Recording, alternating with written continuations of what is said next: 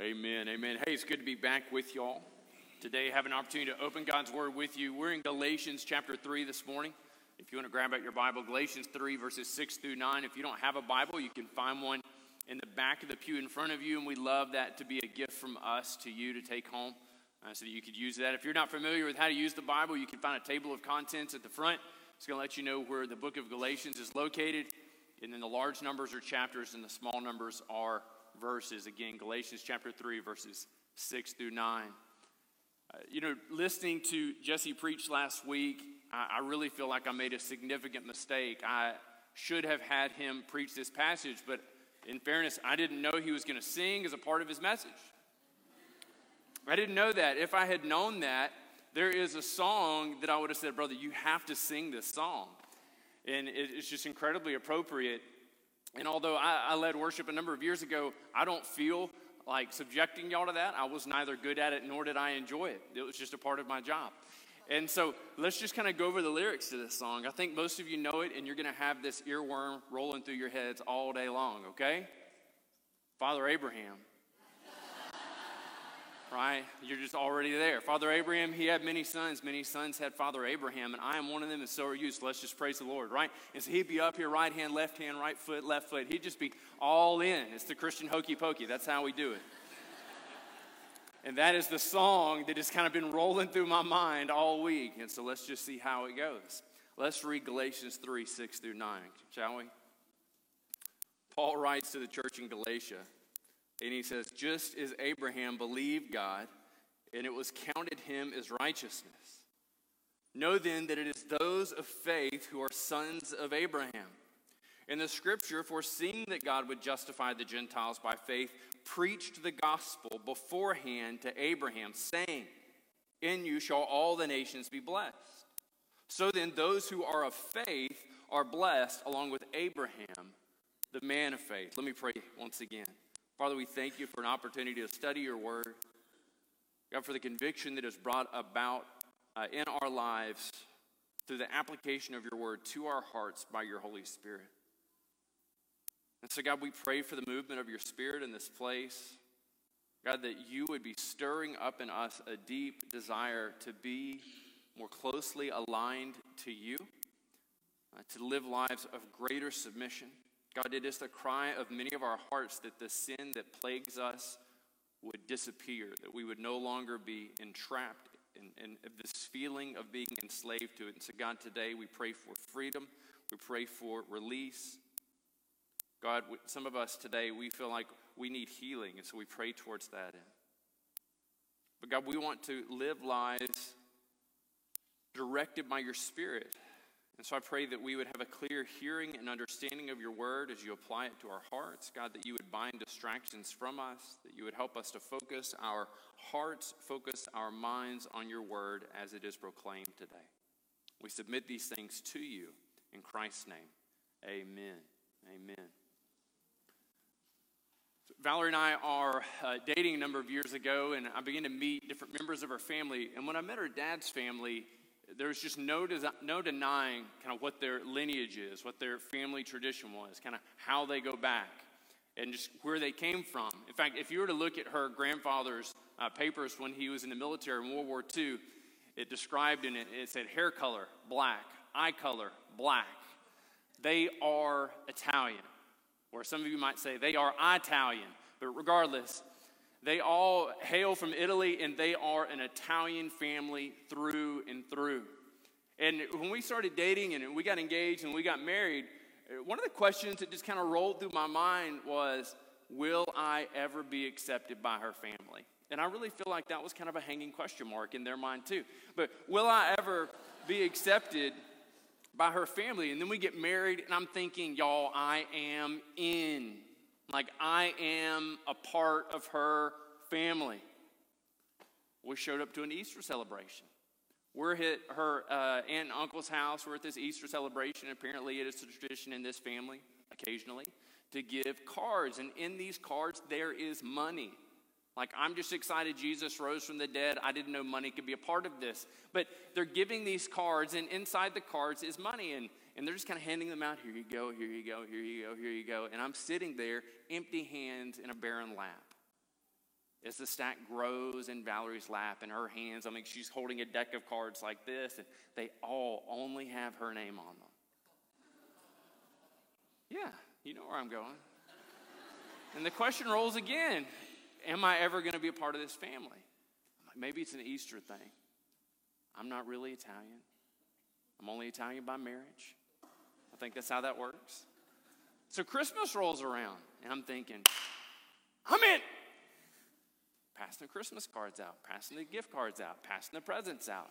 Her lap is growing with presents. Her hand is gr- big old fat stack of cards. Empty lap, empty hand. The closest I came this year was a card that said Valerie and I think it I think it said your husband. Yeah. Couldn't even bring themselves to write my name. If my name was Mateo, it would have been on there, but Matt is too anglicized. It could never be on there. It took a number of years before I was ever really considered to be a part of this family. In most years, I think that I am. One of the things we recognize in this passage where Paul is moving through and he wants these Galatians to understand that they are a part of God's family. You and I, we are a part of God's family. And one of the things he is so careful to drive down into their hearts is that it is the plan and the purposes of God. It is in the plan and the purposes of God that we would be united with him as a part of his family through faith. It is through faith that we become a part of the family of God. You'll remember uh, perhaps that in 3 1 through 5, Paul has been going through and he has this lengthy section about what it looks like to be justified, what it looks like to be right before God. And what he told them in 3 1 through 5 is you have the Spirit of God not because you've done things well, not because you've done the right things in the right order, but you have the Spirit of God because you are united with God through faith. And now, what he's going to tell them in 3 6 through 9 is that you are a part of the family of God, not because you've done the right things in the right way, but you are a part of the family of God through faith in Christ Jesus. Look at verse 6. Look at verse 6. He relates their experience of having received the Spirit to Abraham, and he says, Just as Abraham believed God, and it was reckoned or it was counted to him as righteousness. Now, Paul is quoting from Genesis chapter 15, and let's read verses 1 through 6. Abraham has been sent out in Genesis 12 and in 1 through 6 of verse 15, chapter 15. It says, And after these things, the word of the Lord came to Abram in a vision. Fear not, Abram, I am your shield. Your reward shall be very great. But Abram said, O Lord God, what will you give me? For I continue childless, and the heir of my house is Eliezer of Damascus. And Abram said, Behold, you have given me no offspring, and a member of my household will be my heir. And behold, the word of the Lord came to him This man shall not be your heir, your very own son shall be your heir. And he brought him outside and he said, Look upward, look toward the heavens, and number the stars if you're able to number them. And then he said to him, So shall your offspring be. Now, Abram is somewhere between 75 and 99 years old. We're not told exactly how old he is in this, but, but likely he's 80 plus. And God brings him outside and he tells him to look up and to number the stars, which we both know is a pointless endeavor. But what has God told him? He says, I'm going to take care of you. I'm going to give you a hope. I'm going to give you a family. I am going to take care of you, even though your present circumstances look dire, they look bleak, and they look uh, to be hopeless. And what's Abram's response, verse 6? It says, He believed the Lord, and he counted it to him as righteousness. So in verse 6, we get into this understanding that entrance to God's family is belief. That entrance into God's family is belief. Now, what happened when Abram believed in God and it was counted to him as righteousness? Was he walking along and God says, Look, let's just go outside. I want you to look up. And so he looks up and God just zaps him. He zaps him with a holy fire, and all of a sudden, Abram is the, the most righteous man in the world. Like he does nothing wrong ever again. Is this what happens? Well, that's not how I read it. It's not that he goes outside and he's got on some holy underwear and a holy robe, and God says, Oh, you're dressed to the nines. Let me zap you with holiness. That's not what happens. That's not how he transforms him. That's not how he changes him. Essentially, what God does in the midst of these is he takes ordinary, Gentile, sinful Abram. He's out there. He points to his promise. Abraham says, I believe God. And God says, I'm going to count you as being righteous. He's not actually righteous. He's not actually holy, but God chooses to see him as holy. It is not a process of change God affects in that moment. But God's way that he sees him is different on the basis of Abram's faith. It takes faith to be reckoned as righteous. It takes faith to be reckoned as righteous. Verse 7 so he turns, he says, Look, uh, Galatians, this is who Abraham was. He was reckoned as righteous. Verse 7 Know then that it is those who, uh, who are of faith who are sons of Abraham. Know this it is those who are faith that are sons of Abraham.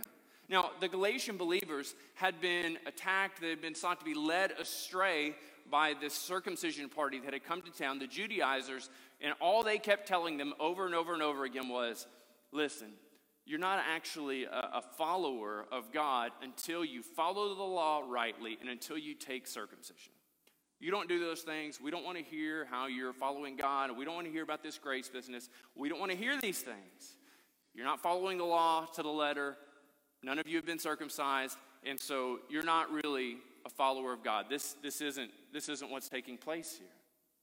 So, how does Paul how does Paul counter this? Paul comes in and he says, Listen, it is those who are of faith who are sons of Abraham. He doesn't just communicate this and said, You just need to add this to the list of the things that you are uh, just kind of marginally aware of. The strength and intensity of this is he says, Know this. How does that change and translate into our lives? There are a number of things which you might say that I know, things that I am just kind of out there and aware of. But there are some things that you are so acutely aware of that they change how you act. They change how you feel about yourself. So when we know that it is those who are faith that are truly sons of Abraham, it, it leads us to this understanding that obedience follows from faith not faith from obedience. Do you remember when Abram goes outside he looks up and God says, You trust me, you believe me, I'm going to see you as righteous? But what the Judaizers wanted them to do was to walk rigidly in obedience, and on the basis of this obedience, to see themselves becoming a people of faith. And that's wrong-headed. That's wrong-headed. Say you were to go and to find somebody, and you're in the midst of sharing the gospel with them, and you're laying out all these various things. You're like, listen, if you want to be a Christian, this is what you have to do. You got to read your Bible, you got to go to church, you got to get in a good small group, not a bad small group, but a good small group, a small group that actually studies the Bible. You got to give some of your money away, not a whole lot, just a little bit, just enough to make it hurt, uh, like that. Yeah, you got to do all these various things. And in the midst of doing these things, if you do enough of them sequentially for a long enough time, you're good. They might look at you and say, well, how does, how does Jesus factor in that? And you say, oh, no, no, no, no, no, no, no, no. Don't leave Jesus out. Jesus is right there in the middle of it. You just got to add all these other things to him because his cross is heavy. You just got to add these things to it. Paul throws that out. He says, listen, obedience follows faith. Obedience follows faith. So we have to know this. We have to know that we belong to the Lord. We have to know that we are His people. We have to know that on the basis of Christ's shed blood, that He opens up a way for us to know God, to be forgiven our sins, to be redeemed, and to be transformed. We recognize this that obedience follows from faith. And in the midst of knowing this, we recognize that there are certain key understandings and bits of this knowledge that transform our identity. It transforms us from being an insecure people, and it leads us to the defeat of the lies of the enemy in the midst of sin and besetting sin and this idea that I just, man, I just can't get this right. I just can't quit doing these things. I'm an alcoholic and I can't quit drinking. I, I'm a lustful person and I can't quit engaging in lust. I'm addicted to pornography or whatever it is. I'm addicted to gambling. I'm addicted, addicted to work. I'm addicted to being a habitually good person or being seen as a habitually good person. In the midst of all these various things, there's no way out of it for me. There's no way out of it for me.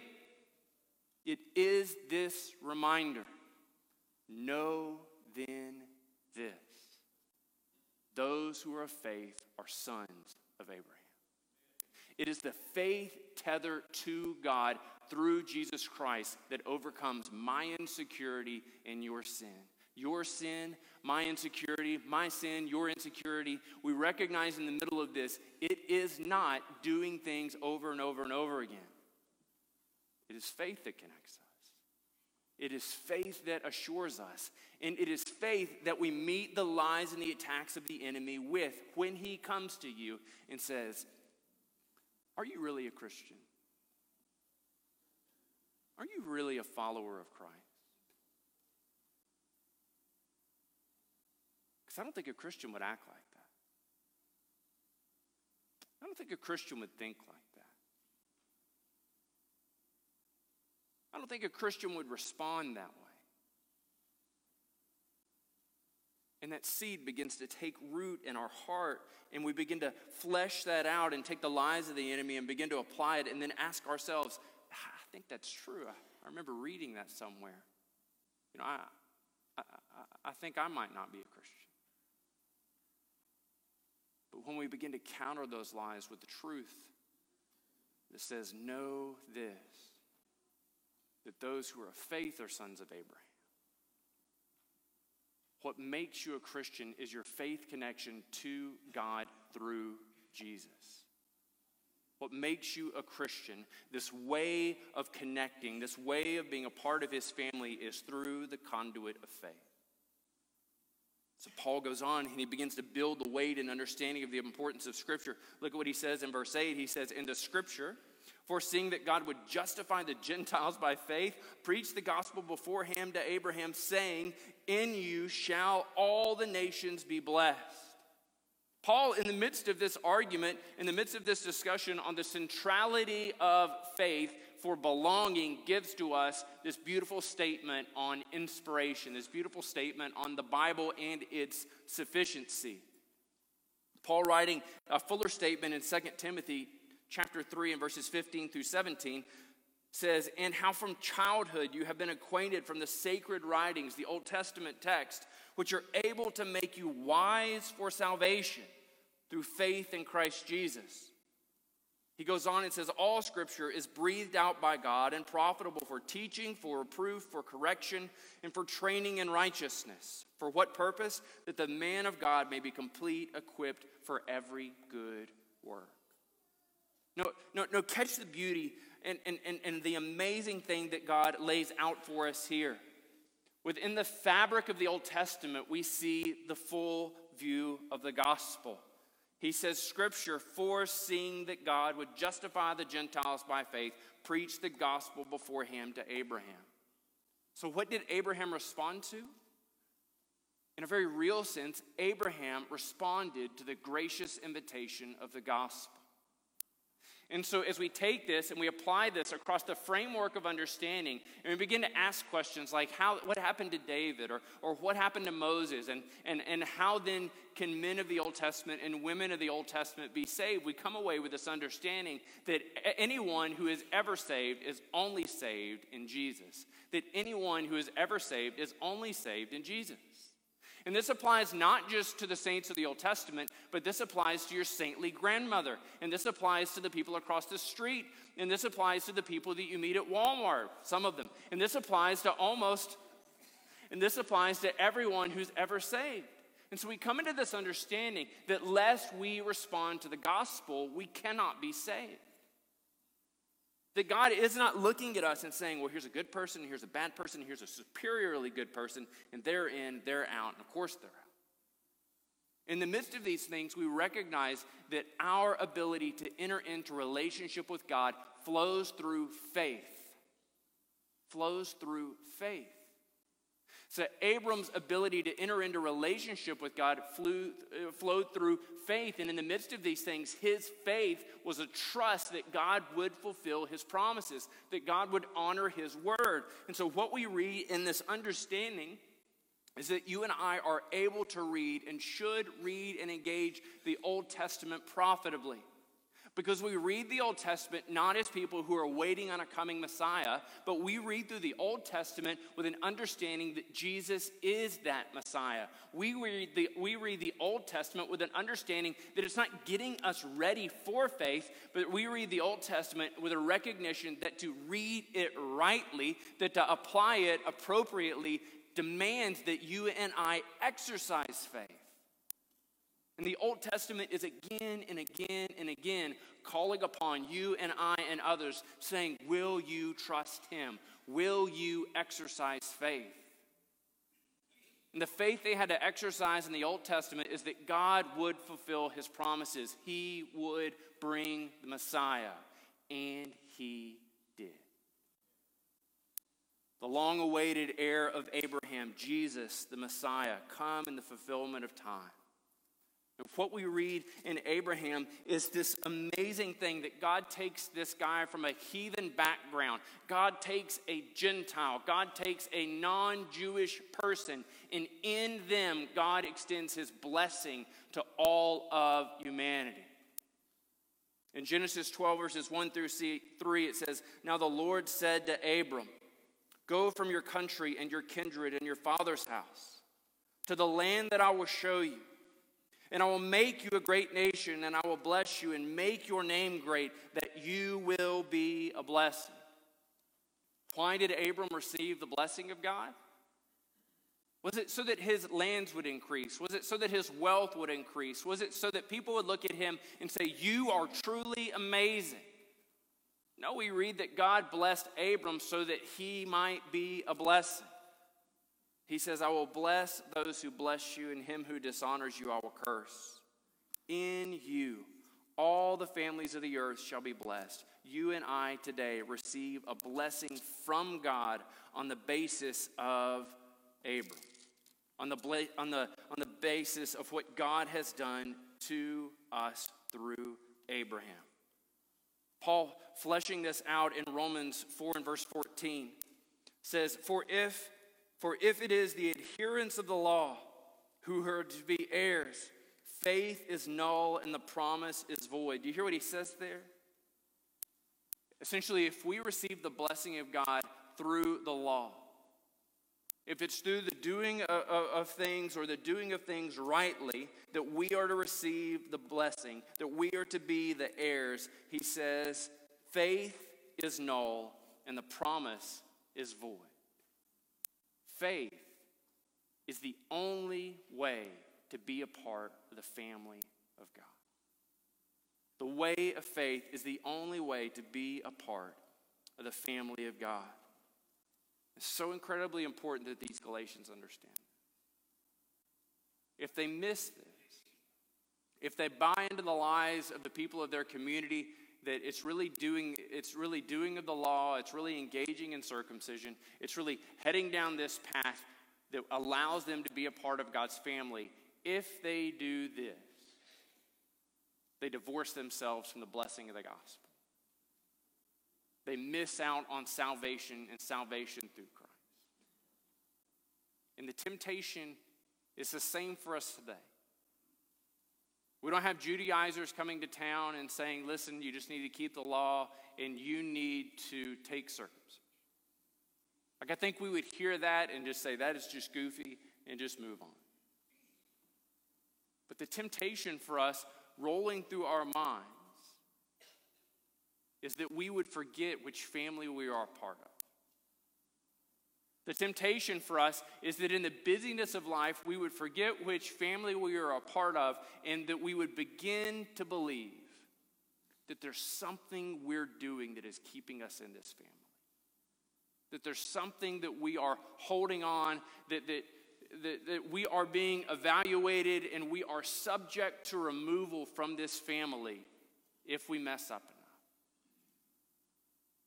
and so we live in the midst of this relationship with God, not from a place of security, not from a place of eternal belonging, not from a place of feeling loved by our Father, but we live in the midst of this relationship with God feeling it's tenuous at best, that it's incredibly unstable, and that the strength of this relationship depends upon my ability to keep doing the right things in the right way.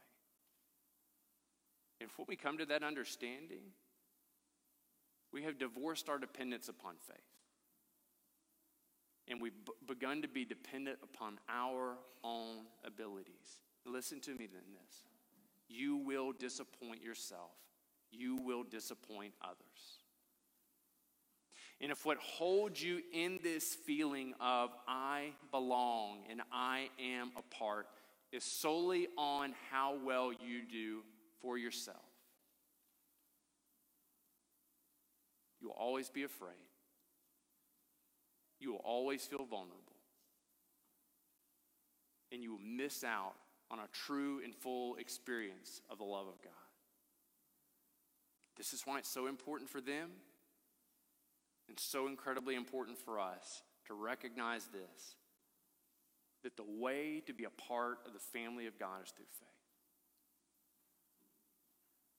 Listen, maybe you came in today and you say, I'm not, I'm not a part of the family of God. And I'm not even really sure I can be because I can't have one good day followed by a second good day. I find myself yielding and submitting to what you people in church call sin. My family doesn't want anything to do with me, and I'm pretty sure God doesn't either.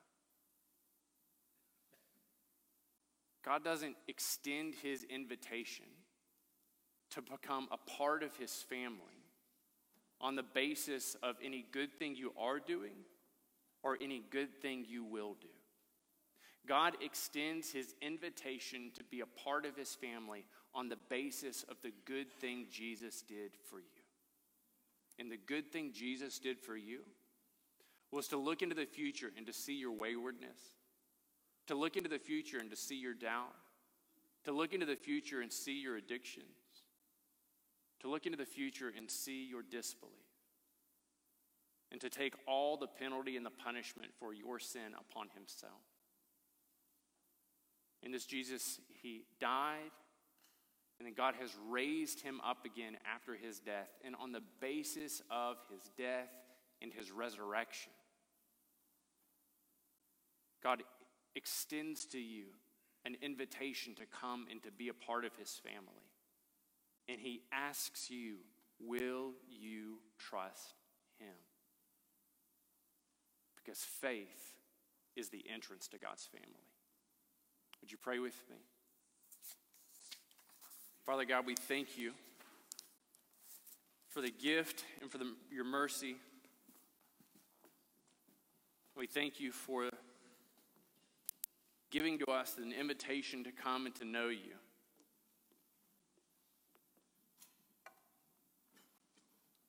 So, God, we pray for those who are in this room that they have come to know you, but they feel themselves doubting, they feel themselves struggling. God, that you would remind them that the security of their salvation rests not upon the good things they are doing, but the security of salvation for the believer rests upon the eternally good thing that Jesus has accomplished for us. And Father, we ask that you would stir and move in the hearts of those either in this room or online who've yet to submit themselves to you. God, that they do not know you as Savior and Lord. Father, that you would, by the power of your Holy Spirit, bring them into conviction that they have sinned, that they need to be forgiven God, and that in Jesus that they might receive forgiveness of their sins, redemption, eternal life, and membership in the family of God. We submit these things to you in Christ's name. Amen. Amen.